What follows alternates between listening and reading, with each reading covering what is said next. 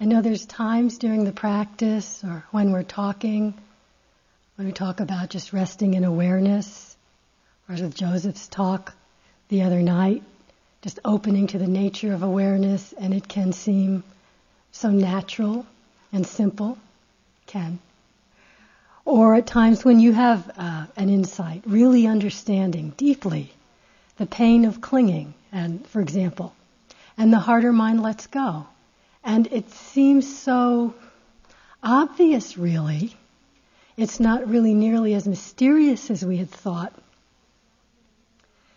And then what's also so easy and simple is how quickly that's gone how quickly it can seem a distant memory.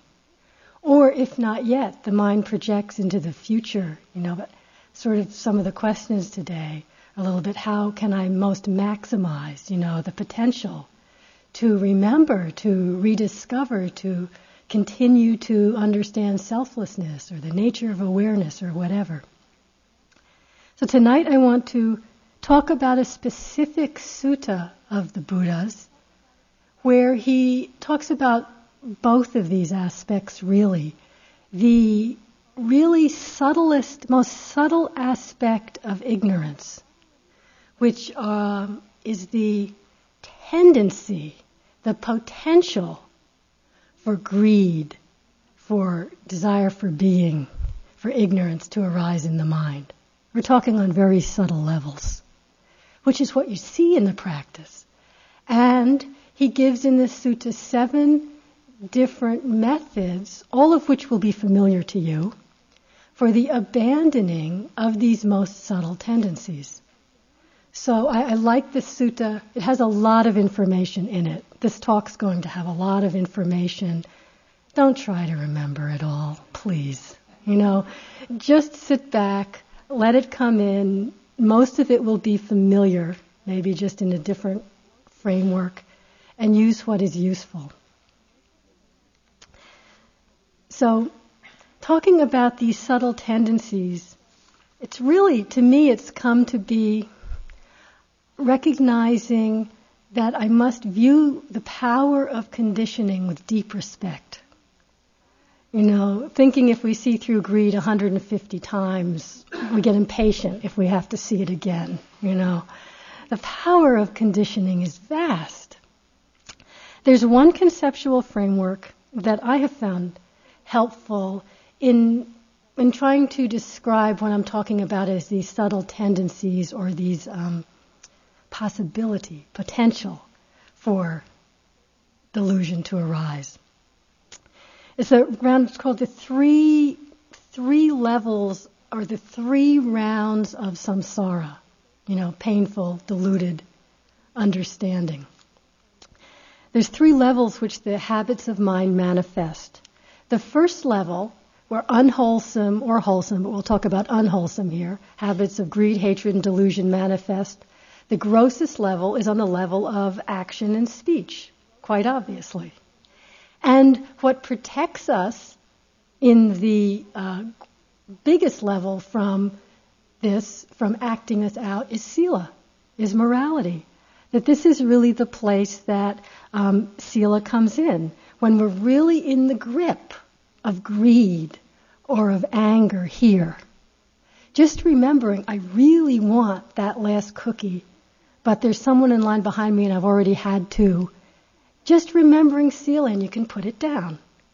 So that's called the level of transgression, actually moving out and acting in an unwholesome way, protected by sila.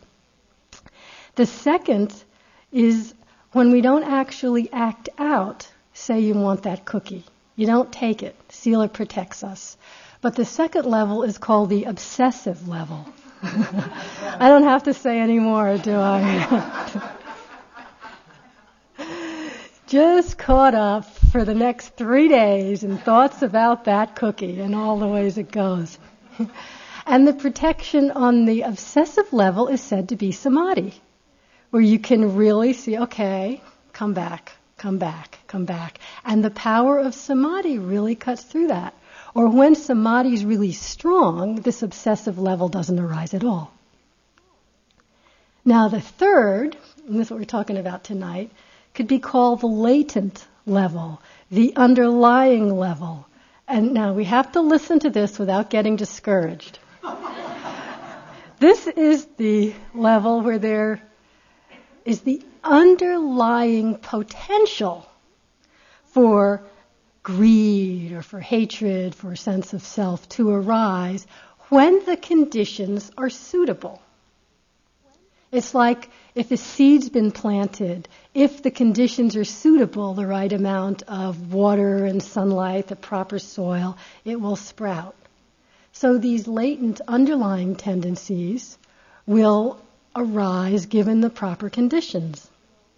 Now, what we're learning is the conditions aren't too esoteric. So, for greed to arise, we really only need a pleasant sense object and consciousness and lack of mindfulness, and boom, you know, there you have it.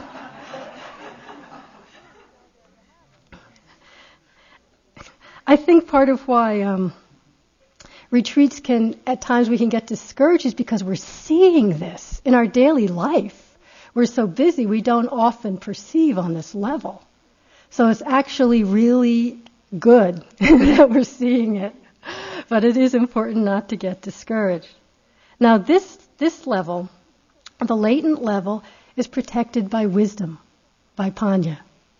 That um, the Buddha often said that greed, hatred, and delusion, especially delusion, is abandoned not by actions, but by wisely seeing.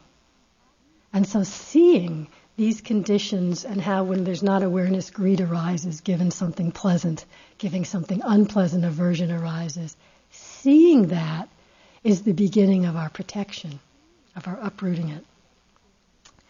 So the Buddha spoke often, he had a one word I'm using tonight from this particular sutta, where he talked about these underlying potentials. Uh, the word is asava in Pali, often translated as canker, or which is like a sore, or taint, or dye. I'm just going to call it underlying potential or bias of the mind. And the three big ones are the ones I mentioned the tendency of the mind to move into sense desire, or being, becoming, desire for being, and ignorance, which covers everything else. And it's not, these tendencies, they're not the state themselves. It's not the state of sense desire, the state of self identification, so much as the underlying possibility. So that's what we're talking about, that potential. And he, there are many places when the Buddha is giving a definition of a fully enlightened person. It's described as one in whom these asavas, these potentials, no longer exist. So that's really quite interesting to me. Also, to even try and imagine what that could be like. No possibility of that state arising. That's when it's helpful to remember the statement that I know has been said before where the Buddha often said, if it were not possible, I would not tell you to do so.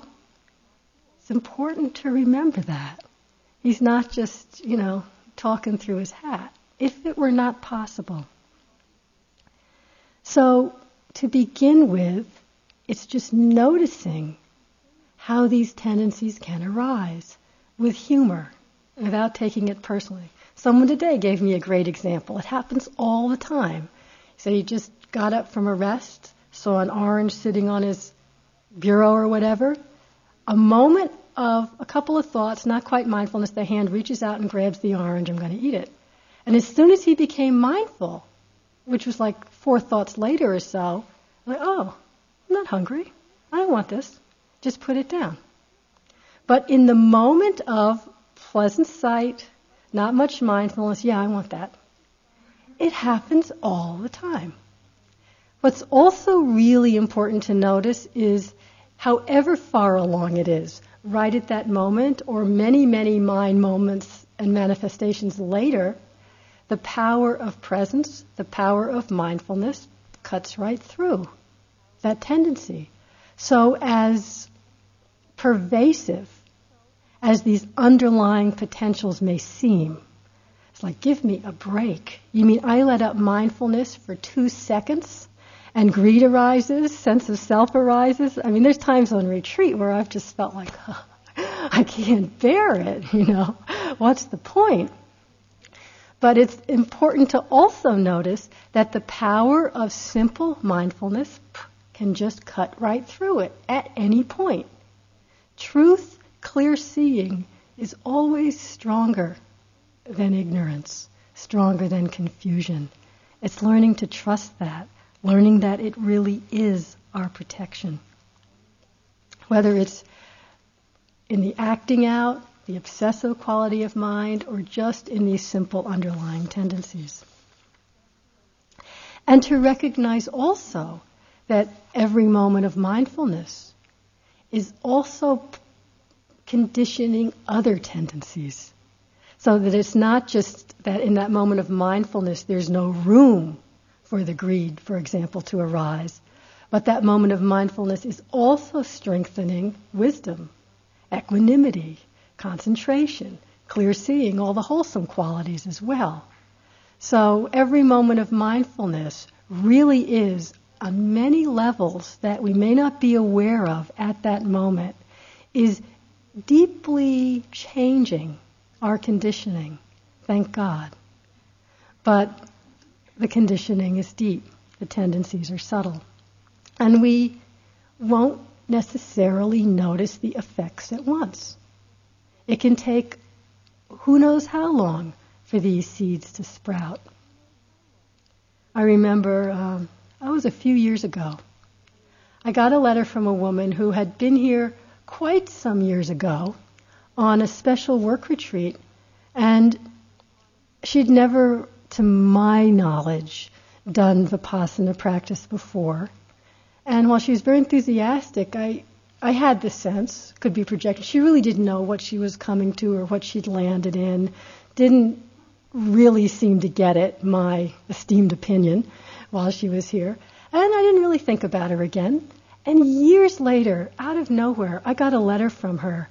Really a beautiful letter, just thanking me for being her first teacher and that at that experience of that work retreat, had really resonated in her, had changed her life, had deeply connected her to the Dharma. I was just thinking, you never know. It was it was very um, very beautiful to me to see that, and it is also a help for the judging mind. It's just we don't know what's going on with anybody. We don't know how the seeds are going in. You know, who are we to judge? The Dharma is growing in its own time. If you could remember that about yourself, it would really help. A moment of mindfulness is very powerful. And you don't have to wait for the day when these tendencies are completely eradicated before you begin to feel some confidence. you can notice, I'm sure, each of you has had at least one moment when without thinking about it. You walk into a situation or you sit into a situation where normally all the conditions are there for aversion to arise. You know it normally would, or for greed to arise. And you don't have to talk yourself out of it. You don't have to pretend you're really being mindful and filled with metta. The unwholesome factor just doesn't come. You know, you walk up, there's only two cookies left, there's four people in line behind you. You don't even think, mm, just walk past it. Greed does not arise. It's so, it can seem so insignificant that we don't recognize that what's happening in that moment was a prime condition for one of these underlying asavas to emerge into the day, the light of day, and it wasn't there. Ignorance was not present in that moment. That's very powerful. Notice those little moments. If it were not possible, I would not tell you to do so. And we don't start from being totally deluded and jump to being totally free from delusion. You know, it's a whole process. So appreciating it. So that's just a little synopsis of what we're talking about with these underlying tendencies. The three specific ones that the Buddha names again being sense desire, for desire for being, becoming really the sense of I, huh? and the last one just being ignorance, flat out ignorance. And in this sutta, besides des- describing, he said he talks about seven different methods, all of which I think we've talked about in the retreat. They're all part of practice, but not just the specifics of very intense silent mindfulness practice. It's also a way of stepping back and looking at the bigger picture. Some of these methods are very practical and things that we can use in our daily life, not only on retreat. So the, um, the seven methods for abandoning these tendencies, all of them are founded on the basis of wise attention, which, if you are able to remember back to however many weeks ago, I gave a whole talk on that, and I'm not going to obviously go into it in that much detail. But for those who weren't here, because I know all the rest of you remember it so completely clearly, for those who weren't here, wise attention can be spoken of in two ways. The Buddha speaks of it as knowing what is fit for attention and what is not fit for attention. Now, to our minds, that implies some things are worth paying attention to, i.e., the things we like and that make us feel good. Some things are not worth paying attention to, such as all the unwholesome states and the ones that make us feel bad. That's not what he means.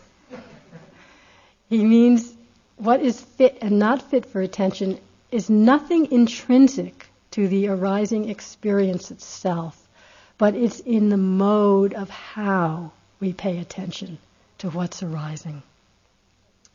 So, for example, if we're paying attention, if anger's arising, and we pay attention to it in the way of, I am so angry. I am really such a bad person for being so angry. This anger is really unacceptable and on and on, but really identified, that's unwise attention.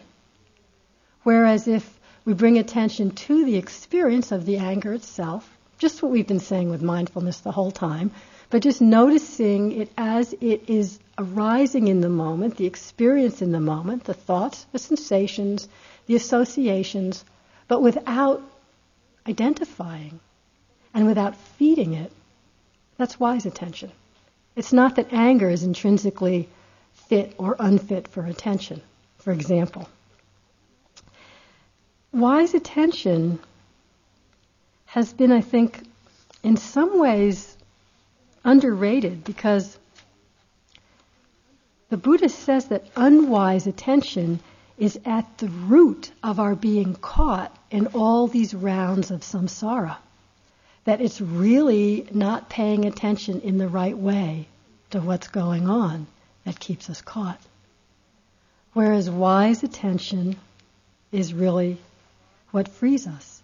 With wise attention, these underlying tendencies do not arise. Arisen ones are abandoned.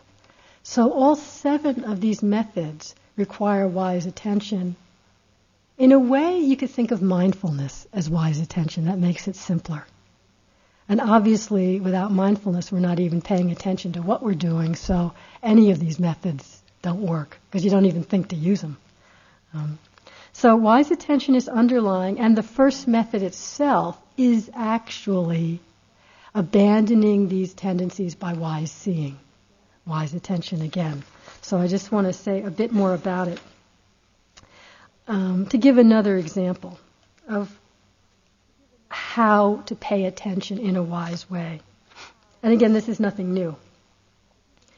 If you can pay attention at the bare sense experience, sound, unpleasant, as opposed to all the stories and associations and judgments and everything about the sound, that's wise attention.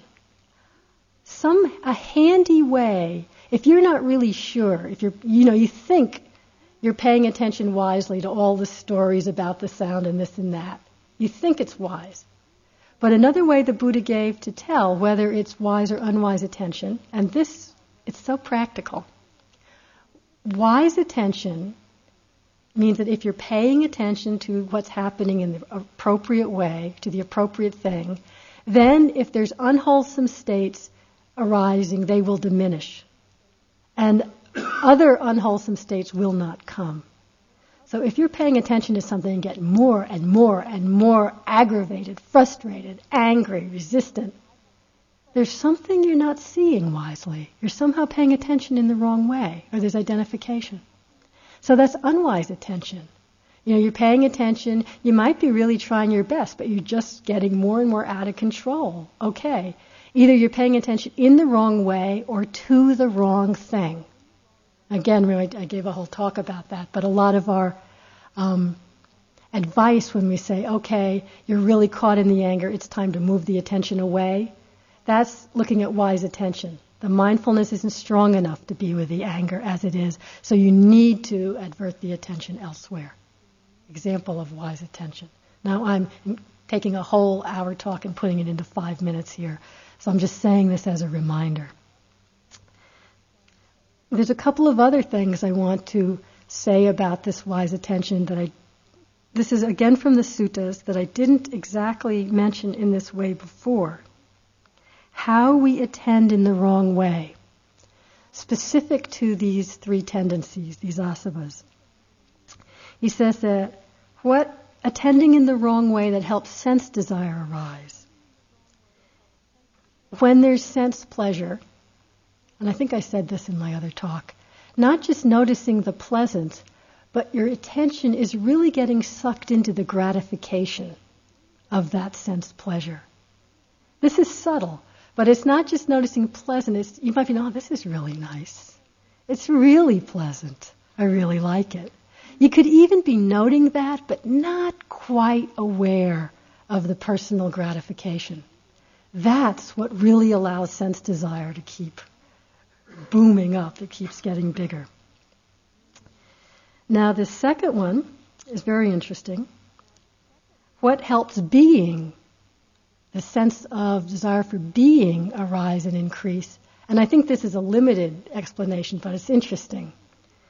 When we attend to the gratification in meditative states, and that's a very subtle one. Not just that they're pleasant, but that gratification, you know, that sense of me having this exalted meditative state. And that's even gross. It wouldn't be that obvious. But so when we're attending to the gratification rather than just what's happening. And the last one is if we attend or pay attention to anything, anything that's arising through one of in the in through one of what is called the four perversions of perception, the four upside down, incorrect perceptions. I'll tell you what they are. We do it all the time. When we when we attend looking through one of these four inverted perceptions, ignorance arises and increases. So the four inverted perceptions are seeing what is impermanent as permanent, seeing what is painful as pleasurable. Yeah, you can relate to that. And the, the first one is obvious. The second one, is that obvious too? Yes, not. Uh-huh. The third one, seeing what is not self as self. Clearly, we do this all the time. The fourth one is perceiving what is, this is our very Victorian language, perceiving what is foul as beautiful. That one I personally have a harder time with than the others. The others, no question. I do it all the time. But I think foul isn't a word we'd use, but I'm sure they're referring to our lovely bodies, for one thing, and really seeing them as beautiful in a way that leads to attachment.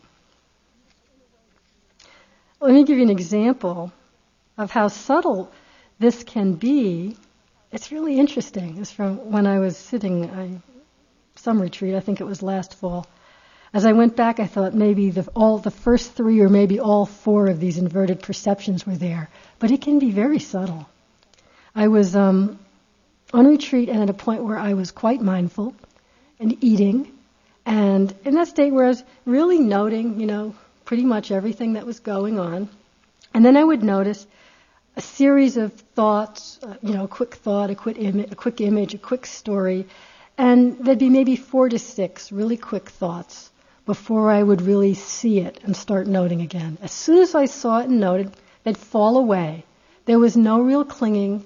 And when I looked at the thoughts themselves, there was nothing particularly in them that seemed attractive or clinging, and I, I got really interested. I said, So what's the hook here? You know, I'm clearly aware there is some hook that's drawing me into these little thought stories that in themselves are nothing. And when I really looked, I saw that with each thought, starting with the first one that came, because this kept happening, there was a very subtle sense of I, you know, that, that clutching, that contraction of me, just subtly identifying with the thought. And that that was pleasant. That I experienced that little me as pleasant. And not, of course, even note, I wasn't even noticing the little contraction of me, never mind that there was some kind of pleasant feeling to it or comfortable feeling or something. That's almost going too far. And in not seeing that, the clinging, the sense of being would build, you know, and it would start going into one, the next, the next, the next. Again, as soon as I saw it, the whole thing would vanish. So, and if you can get it, it's quite subtle. But somehow there's the permanent, because there's no me if it's not permanent. There's the really perceiving what is totally painful. The sense of me is nothing but a burden. And I was perceiving it as pleasant. Oh, yeah, nice. This nice sense of me, you know, so comfortable with this. And not self as self. What is foul is beautiful. I wasn't as aware of that one. But whenever we're looking, perceiving experience through the veil of one of these four inverted upside down perceptions, that's a moment when ignorance arises and increases. Remembering that wise seeing cuts right through. You don't have to think about it. It's like if in that moment I had stopped and said, well, which of the four inverted perceptions am I looking at right now? Uh, off into another uh, unwise attention, which is thinking and analyzing and wondering and the past and the future and at least a skeptical doubt or what the Buddha called the thicket of views, the wilderness of views. Stay out of the wilderness of views and just bring your attention back to what's actually happening right now. Okay, that's enough about wise attention. So, wise attention, abandoning these underlying potentials through seeing. The second way is abandoning through restraint at the sense doors. Now, again, we've spoken about that a lot. I just want to refresh your memories how that works in terms of not allowing these underlying tendencies to flower. Obviously, restraint, it doesn't mean we don't look, we don't see, we don't smell, we don't touch, we don't think. But it means, using Buddhadasa's term, to bring satipanya, mindfulness wisdom, into the mind at the point of sense contact. So we know what's what. So that at the level of perception, there's clear awareness. You smell a pleasant smell, there's the perception it's pizza, it ends there. It doesn't go into whatever your whole field of proliferation and papancha is about pizza. You end up in Sicily, you're watching The Godfather. I don't know what your particular things are about pizza. It doesn't have to go that way. you know, papancha is the word that proliferation is the best uh, definition of it. And one of the commentaries describes it as the proliferations of mind that assail a person, that obsess a person, that torment a person. If we can bring mindfulness wisdom in at the point of pleasant smell, that's a pizza, relief. That's what we mean by restraint at the sense door. Just being right there, as Ajahn Chah says, when you smell a pleasant smell, leave it at the nose. Could we only do that? There's one other, um, I think this is interesting. I don't know if I'm getting too detailed with this tonight, but I thought this was very interesting. As a help for understanding when we're present with our perception at the sense door, how to, to not let the proliferation grab a hold and take over. He's talking about restraint. He says, on seeing a form with the eye, one who's practicing restraint does not grasp at the forms, no, the signs and features. These are the particular words he uses. I'll explain them. So then um, either desire or aversion doesn't take over. Now, what they mean by not grasping at the signs and features. Say there's a form, a person that you've previously thought of as beautiful or attractive. The sign would be the most distinctive apparent perception that one sees about that person. So, for example, there's just visual form, seeing, and immediately there's the shape of that person. Maybe that's the sign, the first distinctive thing that hits your eye or perception. And the unmindful, unrestrained sense door would be this grasping, oh, that's such a beautiful form. Grasping right then. And that's where the whole proliferation begins. Either going into desire, if that's the particular bent, or aversion either at them or at you for not being as beautiful or whatever comparing gets going. That's the sign. And then the um, features would be once that sign is grasped unmindfully, all the other little facets that feed it. So you start with the form and then you go, yeah, they're so beautiful and look at their hair and the way that they dress and they walk so gracefully and yada, yada, yada, you know.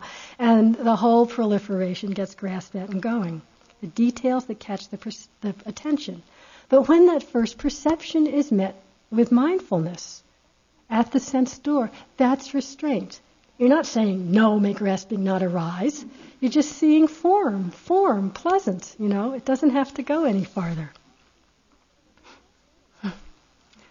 So this is all familiar, correct? We've all been practicing all of this, correct? okay, so the first is abandoning these tendencies through wise seeing. And again, it's not I am going to rip out this tendency, root it up, extirpate it. It's not a sense of I'm abandoning, okay? It's just that they just lose their potency through wise seeing, through restraint at the sense doors. The third one I find quite interesting, and we're moving into the bigger picture here is wise attention to the attitude with which we use things, with which we use the requisites for our life. Now, the Buddha was talking to monks and nuns, but it's the same for us. What's the attitude with which we use food, with which we use clothing, with which we relate to shelter? That we can do that, we can use whatever we need with care, with simplicity, taking just what we need for comfort, not to, you know, have to be some kind of harsh ascetic, taking what we need, but not out of a kind of a greed, I better take extra in case there's not more later. You know, not out of fear, not out of a sense of, I need more now because there's not enough to go around, too bad for you. And you can see in the it, this planet, what's happening to the environment, if we all just related to using what we need with this wise attention, with a sense of paying attention to the attitude with which we use what we need, this planet would be a vastly different place. I don't think we'd be having all the environmental problems that we're having. But not even looking, that's the really big scale. But just beginning to explore here, and it's the same for in our lives, to see in little ways how are we relating to the food. And this is not to get into this judgment, you know, I'm taking more than I need when you're really in the grip of craving and you can't stop it. You know, pay attention, just pay attention to that. But there's plenty of times when we're really not paying attention, and we could, to the attitude with which we use things. And when we do pay attention and just take what we need and don't let ourselves be run by fear and greed, it brings in such an ease and simplicity into the way one relates to one's life, to the environment, to our requisites. Little example. When I'm on retreat, usually I just take what the food is there. Um, somehow over the years it's gotten to be not such a big deal. But you know, every now and then I'll think I better take an extra banana because some mornings there's not a banana and I really like bananas better than oranges. And I'll take that banana. It's never anything but trouble. It sits in my room. I don't remember to bring it up to breakfast, or there's bananas for the next 10 days, or I don't actually want the banana anyway, you know. And then the next day I save extra peanut butter, and it, I have to figure out what to put it in, and where to keep it, and should I bring it up, and then what will people think of me? And it balloons into so much grief. It's so much trouble. If I just forget the banana and take what's there. There's just space. There's ease. There's going to be something to eat tomorrow. So what if it's not a banana, you know? It's so much easier. Or saving, you know, five blankets because I know I'm sensitive to cold and it might get cold. And after three months, I haven't used four of them, but I might need one. Shuffling them around the room and figuring out what to do with them and feeling guilty and just looking at how we use stuff. And it might be that you have low blood sugar and you do have to save something from tea because you need a little snack at 10 at night. That's fine. Is the Buddha saying, let me see, where does he say this actually?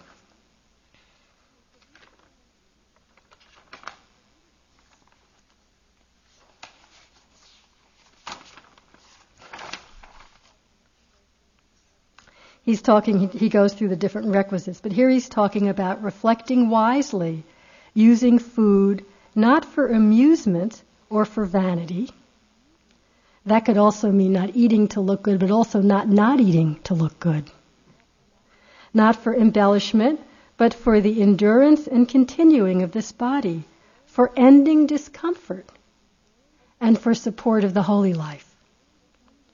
And he says, then the person is considering, thus shall I terminate old unwholesome feelings without arising new ones. In other words, without getting into massive craving. And shall live in comfort and health.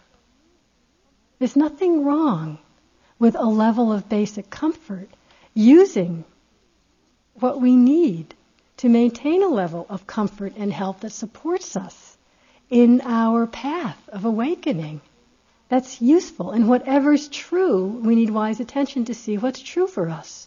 What's true for me and what's true for you of what we need to eat can be vastly different, and it doesn't matter. That's why comparing is such a useless waste of time.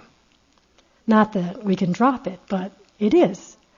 But really looking at the attitude with which you use things and this wise discernment, this looking at what really supports my ease and comfort and my path of awakening. That brings such such a simplicity, such a sense of trust, you know. I don't have to save the banana. I don't need 10 rice cakes back on those back shelves. There'll be something. I can let go into the Dharma and trust the arising moment. It's, it's a very powerful way of paying attention. And as you can see, when we're operating in that way, when we're paying attention to the attitude, then the um, underlying tendencies of greed, holding on to sense of self, the fear that comes with ignorance, just don't have the chance to arise.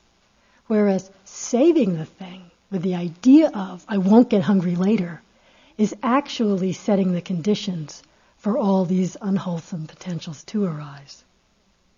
So explore that while you're here But obviously, it's the same in our life.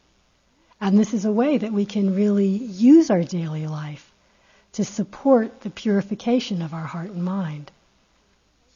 Paying attention to how we use things. The next two we've talked about quite a bit. I'll try. I'll just say a little. The next one is the um, is removing these underlying tendencies through the, the word. The translation is enduring. Um, I'll I'll use patience as an aspect of metta, but it's we've talked ad nauseum about this. It's basically the patient heart and mind is the one that is present and spacious and able to be here without reacting when we don't like what's happening. The Buddha gives the examples. You can really hear how they live outside the forest life. He gives the examples of what can be abandoned by enduring. Here, a bhikkhu, reflecting wisely, bears cold, heat, hunger, thirst, contact with flies, wind, burning and creeping things. He endures ill spoken, unwelcome words and bodily feelings that are painful, racking, sharp, piercing, disagreeable, distressing, and menacing to life.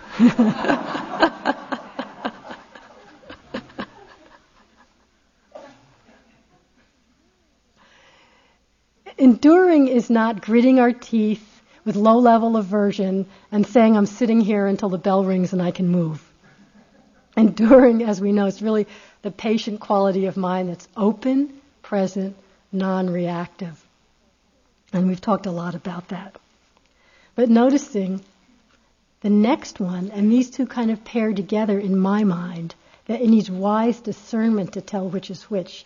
Because the, the next one is removal by avoiding, that's the next one. First there's enduring, but then there's avoiding. And this is where we need to use wise discernment. That those things which are really unsupportive, unskillful, or downright dangerous to our practice or our life, if one can, one avoids them. Which is a way of helping us to abandon the tendency for these things, these difficult states to arise. Now, again, his examples, reflecting wisely, one avoids a savage elephant, a savage bull, a savage dog. We're talking a different culture here. A snake, a stump, a chasm, a cliff, a cesspool, a sewer. Frequenting bad friends or unwholesome companions. So here sometimes the savage elephant might be something in your mind. It might be the person, say, sometimes you know a little thing gets going with someone. Not just that you get on each other's nerves, that happens, but sometimes you get a little nice thing going with someone here. But you start kind of looking at each other, or you start kind of joking in a silent way, or something that feels good, but actually, if you pay attention, it's taking you away from being present. It's not that the person or you are bad, but that's something to avoid. And sometimes when we talk about avoidance as a skillful means to help abandon the tendency to ignorance, to greed, you know, we, we can get into such a macho attitude of, I should be able to be mindful in the middle of everything. I should be able to be with everything, the most difficult, and if I'm not, it's because I'm not good enough, I'm wimping out. But look at the environment we've set up here, you know. We're begging you not to get your mail, not to make phone calls, not to talk to each other. We don't have, you know, news bulletins, the BBC set up in the lobby telling you what's going on every night. It's a really protected environment. Does that mean you're all a bunch of wimps? Because you can't do this in the middle of Fifth Avenue in New York City? We really need to look at what supports our awareness. And with wise discernment, when we can make a decision to avoid something, please do so. There's be plenty that we can't.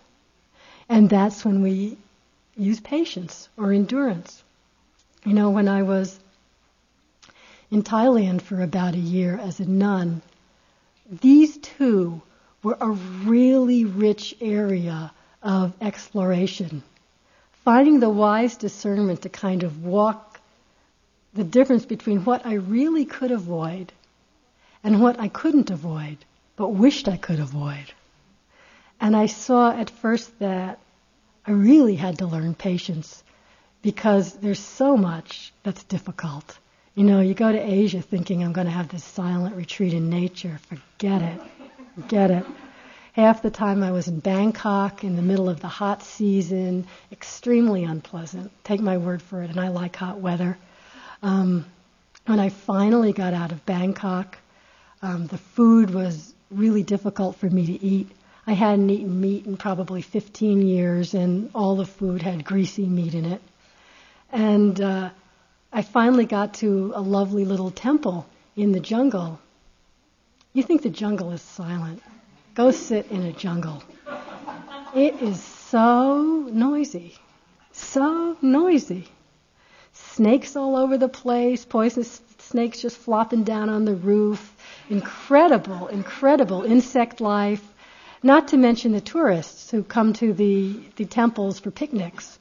You know, you're just doing walking meditation, you turn around and there's someone with a camera right in your face the second you turn around. Oh, let me take a picture of the cute nun. You know, and how to develop patience. I spent months months cultivating aversion until I finally noticed, oh, I think maybe I have a choice here. Did I come to cultivate aversion?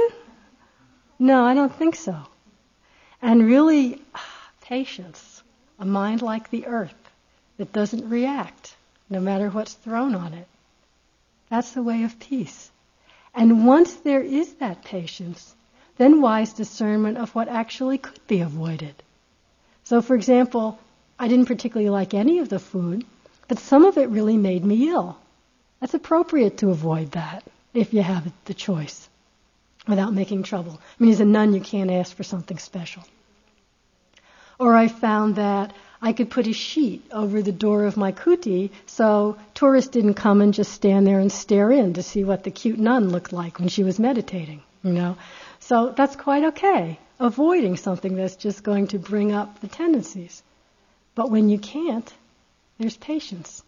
And that both are very skillful and very helpful. So looking at that here, and again, with wise seeing with skillful means, it's always from the intention. Avoiding is not from the intention of hatred. It's from the intention of clear seeing.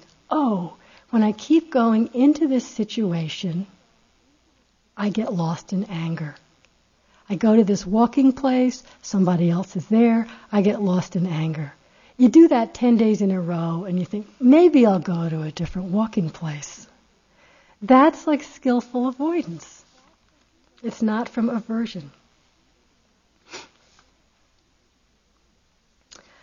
Okay, so let's see if I can name these. There's wise seeing, restraint at the sense door. I'm missing one now. oh gosh. Oh, how we use things.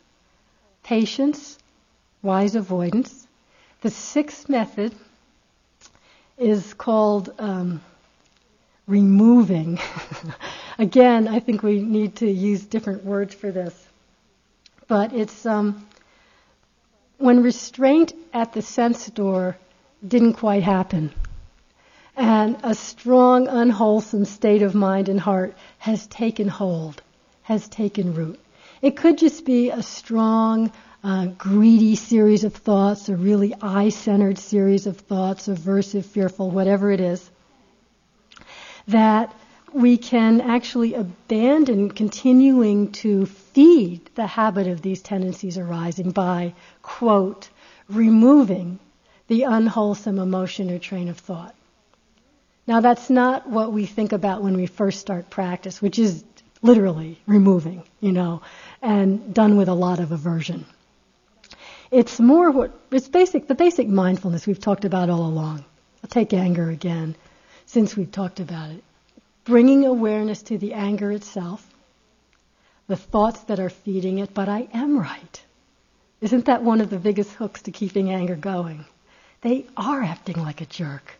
It isn't appropriate in this environment. Somebody really does need to do something. And no one but me is noticing, so I need to do something. And, uh, you know. And when to bring awareness in at the point of what is allowing these tendencies already arisen to increase. And as we say, you can bring in, you know, Joseph calls this sword of wisdom where you can really bring in the mindfulness right at the point of those thoughts and go, okay, that's enough. Not, that's enough, I hate it, but that's enough. With great determination, you just bring your mindfulness in at the point of that thought, the second you notice it, and again and again. I call it, in my mind, when I have some strong thought like that going or strong emotion, being really ruthless with awareness ruthless in that that thought, the little tendrils of it, do not get to slip by. Or the image that's sometimes given is that, although it's unwise because there's a little aversion in it, the cat waiting at the hole for the mouse to come out. Okay, if you take away the wanting to pounce and kill, take that part away, and just have the, the that clear attention not hating the thought, but it's not going to slip by, the sword of wisdom. That quality of resolution, of clear mindfulness, that's removal at that point. It just doesn't keep expanding. Now, as we all know, that takes a great delicacy. And again, the intention cannot be coming from fear or hatred or self judgment. Because A, it won't work, the fear, the hatred, the self judgment just gets stronger. If you pay attention, you'll notice that. But every moment that we're mindful, even though it seems the thoughts, the emotion keeps going, that moment of clear recognition is actually cutting the increasing of that underlying tendency. Again, you don't always notice it right away. If we're not mindful, then it's just uh, like a snowball getting bigger and bigger and bigger. So that's one way of removal, not giving it room to expand the unwholesome thoughts, the unwholesome mental states. There's other ways. One, and this a lot of people have, have been asking about in interviews lately, just trying to get clear on the um, when this is skillful. It's almost like thought substitution, but one of the ways that we can use our training in the Brahma Viharas. So taking metta. Metta really is the wise intention, the second step of the Eightfold Path, that counteracts the unwise thought of ill will.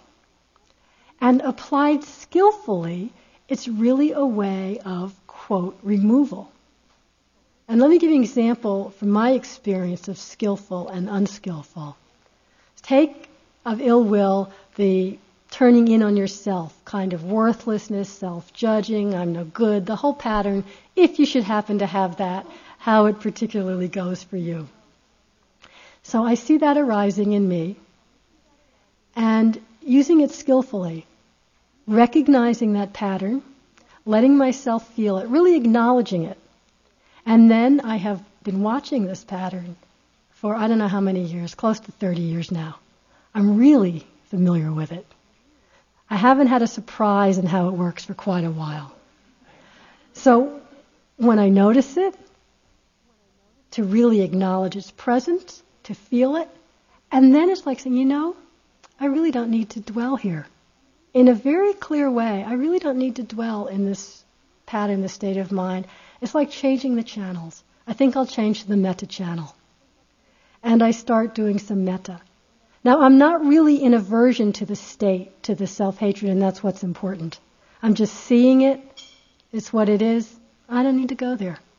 And I start doing metta, and usually by about the second set of phrases, I'm really then really on the metta channel. The first set of phrases, it feels like, you know, not really true, a bit phony. By the second set of phrases, the unworthiness isn't there, the metta is for that moment. We can really do that with all the Brahma Viharas. But the key to the skillfulness is that you're not doing the metta out of a fear or hatred of the other state. And you'll know if that's the case because it won't work. So if I'm really in self-hatred, it's like, oh God, I can't bear this. I don't want to feel this anymore. May I be happy? Or when you're...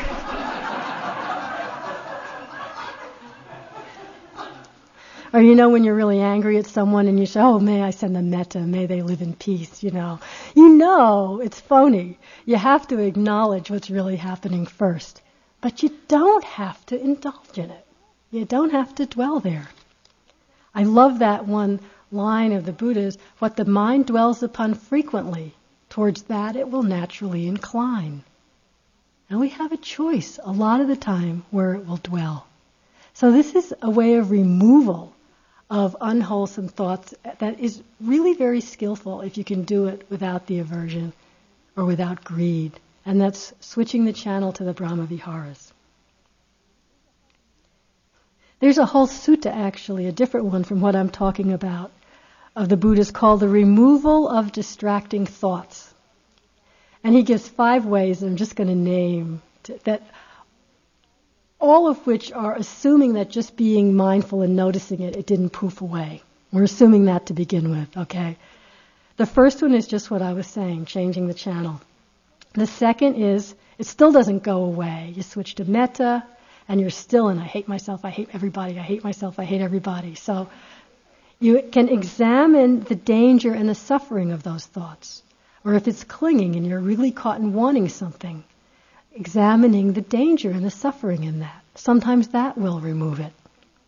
The third, try to forget them. These are the first two don't work. You try to forget those who are there and give your attention to something else. Which is in a way what we've said. I said it a bit under avoidance. You're really caught in desire, in lust. You can't get away from it. So we say, okay, looking at it, you're just getting lost. Move your attention elsewhere. Go back to the breath. Count the breaths do the walking and just feel the feet. You know, get connected to something else. That doesn't work. He says, then try to give attention to looking at what's causing those thoughts. And that uh, might take a little bit of active investigation, but sometimes when you get to the root of what's causing it, then that causes the thought to cease, the removal of it, so to speak. For example, I know if I'm caught in an anger loop and I'm really noting the anger, I come back, I note the sensations. I'm really there, but it keeps zooming up, and I know I'm not really seeing what's at the root of it. And sometimes, if I really go in, for example, I'll find hurt. And once I see the hurt, oh, that's at the root of it. The other story goes away. I can be with the hurt. That's an example. And then the fifth I'm just including this because I want you to know it wasn't easy then either.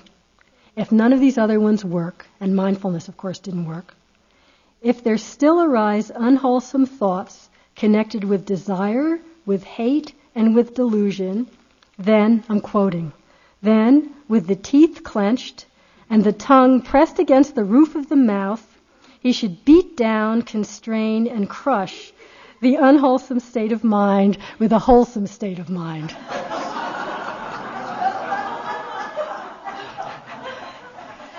you can tell he was from a warrior class. But I'm sure we've all been there. Oh. A wholesome state arise.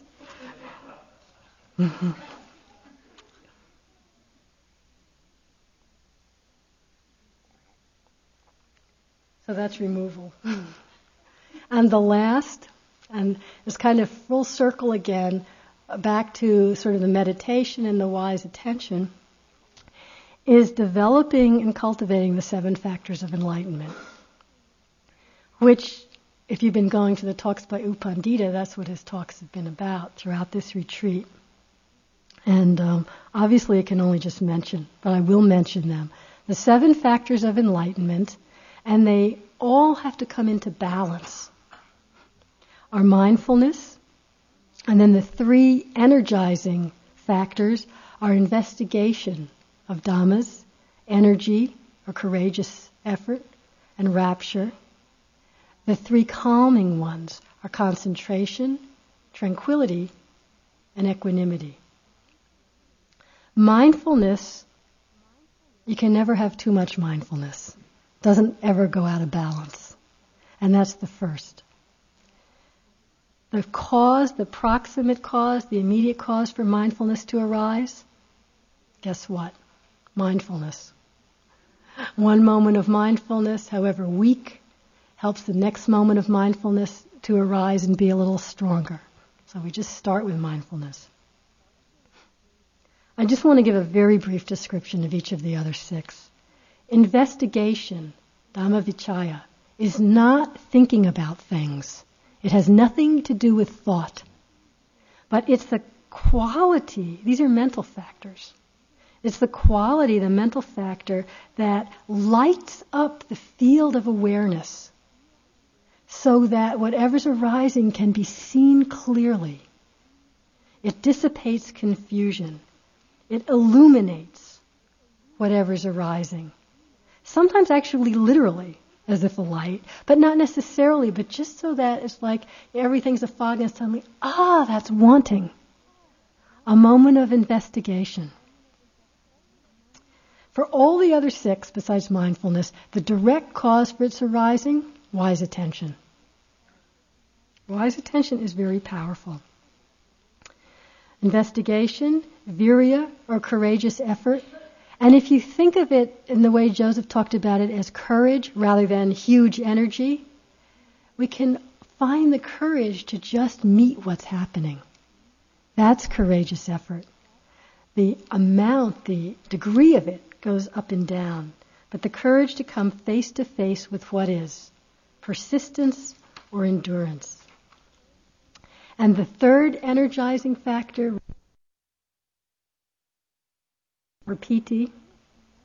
Again, it's a mental state that has the characteristics of happiness, of a real delight in what is happening. It, it sort of manifests as a real interest, that kind of delight. Wow, my feet are killing me. How fascinating, you know. It doesn't really matter what's going on. Delight and satisfaction. Those times when, and when you're just really interested. There's a lightness in the mind and a lightness in the body. And it doesn't really matter what's happening, you feel satisfied with it. That's the kind of part of rapture. Rapture can also color other mental states that are happening so they feel very satisfying. Oh, this sense of ease, you know, is so great. It just kind of colors everything. And it has a real bodily quality that goes along with it. So when there's rapture in the mind, this delight, this satisfaction, the body also feels light, kind of agile, supple, you know. It's not a problem. It's, you don't feel like you're dragging, you know, the factors around with you. It feels like it can do whatever it needs to do. It's not troubling you too much. And often there's a lot of physical sensations with rapture, often weird ones that you would never think of as having anything to do with rapture shaking, the floors undulating, or just a kind of lightness, or bugs crawling all over. Don't even, so many weird things. But the, the mental state of rapture is this suppleness, this delight, this interest in what is happening. And rapture then leads directly to the beginning of the calming factors, the first one, which is tranquility.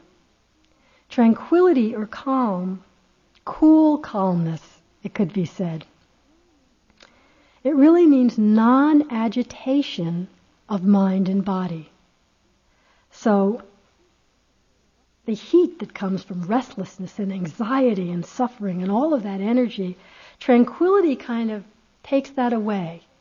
And it's that state when um, the mind and body is just really calm and not agitated. That's all, really. It's very cool. It's obviously pleasant. A sense of ease.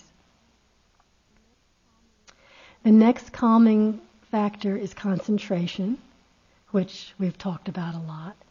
Again, its, its quality is collectedness of mind and attention and steadiness on whatever's arising. It doesn't have to be long term concentration. If you're doing absorption practice, it stays steady on one object. In Vipassana, that steadiness is on changing objects. So there's a moment, steady concentration, attention sinks into what's happening.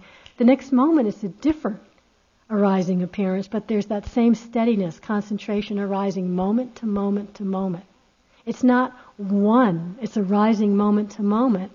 But even though the things are changing, it can arise steadily without a break. And steadiness of mindfulness is what leads to this steadiness of concentration. And the last, the calming, is uh, equanimity or upekkha, which we know is the non reactive quality of mind, very connected, very non reactive. But there's another way of thinking about it in relationship to these energies, to these factors of enlightenment, that it's a balance of mind that actually balances all the other energies. So, for example, when wisdom and faith are out of balance, you know, that's been talked about, there's a lot of energy when faith is out of balance, but you can be, you know, so energized you don't know what's happening. When there's too much wisdom, you're thinking and thinking and analyzing and thinking about the Dharma, but you're not actually present. When they're balanced, equanimity's there. This energy that's in the middle and balances all the other energies. So what it feels like is there's a sense, a state of ease, when it feels like the mindfulness is just going on by itself. Everything feels balanced and easy. The mind isn't getting caught up, going to one side or the other. That's another aspect of equanimity. So I just name them so you recognize them. They all need to be balanced, which is happening naturally through our mindfulness practice. But knowing what they are, occasionally when you're feeling really like out of balance, you can't figure out what's going on, sometimes to just mentally go through a checklist of the the seven factors of enlightenment, just in a very calm way, you sometimes know, oh, there's no calm going on right now. There's no tranquility. I'm really alert. Things are really interested, but I'm totally agitated with it. Oh, that's interesting. No. Sometimes just knowing that, the equanimity begins to kick in. It begins to balance. So that's the seventh method And as far as how to cultivate the seven factors, I'll just close with this quote from the Buddha how it all just works together. Mindfulness of breathing, when developed and repeatedly practiced, fulfills the four foundations of mindfulness. The four foundations of mindfulness, when developed and repeatedly practiced, perfect the seven factors of enlightenment. It happens by itself. The seven factors of enlightenment, when developed and cultivated, fulfill true knowledge and deliverance. It all starts with awareness of breathing, wise attention. So let's just sit quietly for a moment.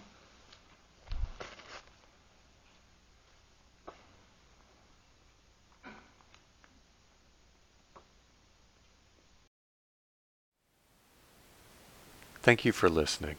To learn how you can support the teachers and Dharma Seed, please visit dharmaseed.org slash donate.